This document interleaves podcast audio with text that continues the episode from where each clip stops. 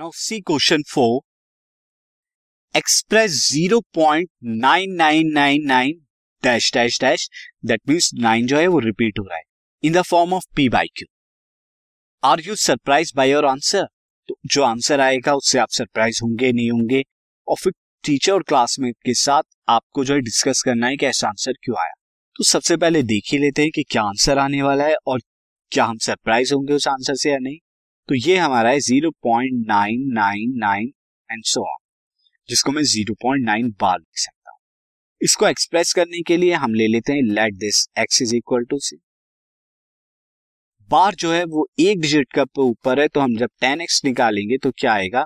ये डेसिमल यहाँ से उठ के यहाँ जाएगा तो is nine point nine nine nine जिसे मैं क्या लिख सकता हूँ? Nine plus zero point nine nine nine and so ये टेन एक्स आ गया। अब टेन एक्स जो है, वो आ गया nine plus zero point nine nine को हम एक्स लिख सकते हैं।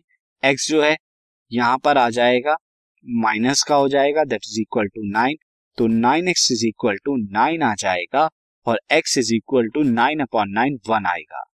तो हम यहाँ देख रहे हैं zero point nine nine nine nine जो है वन आया। तो बिल्कुल ये सरप्राइजिंग आंसर है। अब ऐसा सरप्राइजिंग आंसर क्यों आ रहा है? क्योंकि ये जो वन आया, ये अप्रोक्सीमेट वैल्यू आई है zero point nine nine nine this podcast is brought you by Hubhopper शिक्षा अभियान अगर आपको ये पॉडकास्ट पसंद आया तो प्लीज़ लाइक शेयर और सब्सक्राइब करें। और वीडियो क्लासेस के लिए शिक्षा अभियान के यूट्यूब चैनल पर जाएँ।